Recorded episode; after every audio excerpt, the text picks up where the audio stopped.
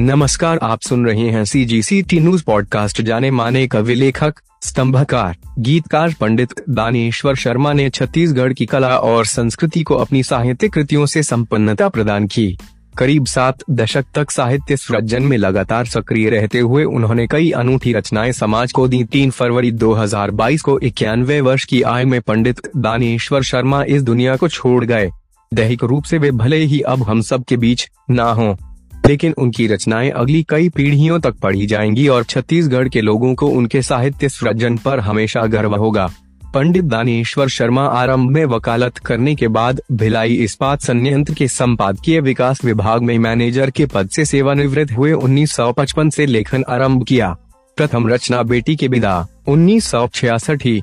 ये लोक कला को मूल स्वरूप में संरक्षित करने के हिमायती थे। दस मई उन्नीस को विद्वान पिता पवन गंगा प्रसाद द्विवेदी तथा विदुषी माता श्रीमती इंदिरा द्विवेदी के घर ग्राम मिडेसरा, जिला दुर्ग में जन्मे तथा बी एल एल बी, तक शिक्षा प्राप्त दानेश्वर शर्मा, भिलाई इस्पात संयंत्र के पूर्व प्रबंधक, अखिल भारतीय स्तर के साहित्यकार, लोक साहित्य के अधिकारी विद्वान तथा हिंदी एवं छत्तीसगढ़ी के यशस्वी कवि थे। उनकी प्रकाशित पुस्तकों में छत्तीसगढ़ के लोक गीत विवेचनात्मक, सन उन्नीस सौ बासठ, हर मौसम में चंद लिखूँगा।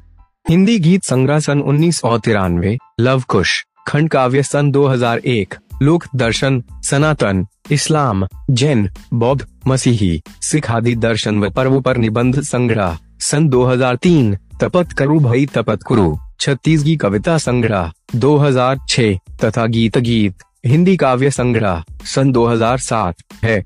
देश के अनेक काव्य संग्रहों के अतिरिक्त रविशंकर विश्वविद्यालयों के हिंदी के लोक साहित्य विषय हेतु पूर्व निर्धारित छत्तीसगढ़ी काव्य संकलन तथा वर्तमान में निर्धारित छत्तीसगढ़ी भाषा और साहित्य किताबों में भी पंडित दानेश्वर शर्मा की कविताएँ संग्रहित हैं। दानेश्वर शर्मा की चर्चा शिकागो विश्वविद्यालय द्वारा प्रकाशित रिवोल्यूशनिज्म इन छत्तीसगढ़ी पोएट्री में भी हुई है पंडित शर्मा विश्व प्रसिद्ध संस्था फोर्ड फाउंडेशन द्वारा भारत में विकास हेतु सरकारी एवं गैर सरकारी संगठनों के साथ 50 वर्षीय साझेदारी पर प्रकाशित 11 पुस्तकों के संपादकीय सलाहकार रहे। आप छत्तीसगढ़ के एकमात्र ऐसे कवि थे, जिनके गीतों के ग्रामोफोन रिकॉर्डर्स व कैसेट देश की सर्वाधिक प्रसिद्ध कंपनियों यथा His Master's Voice Calcutta, music India, Polydor, Mumbai, Sargam records Banaras तथा वीनस रिकॉर्डस, मुंबई, ने बनाए हैं।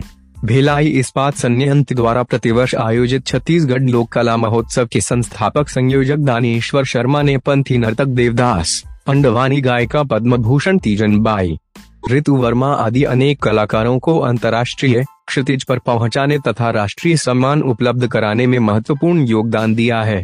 C G C T news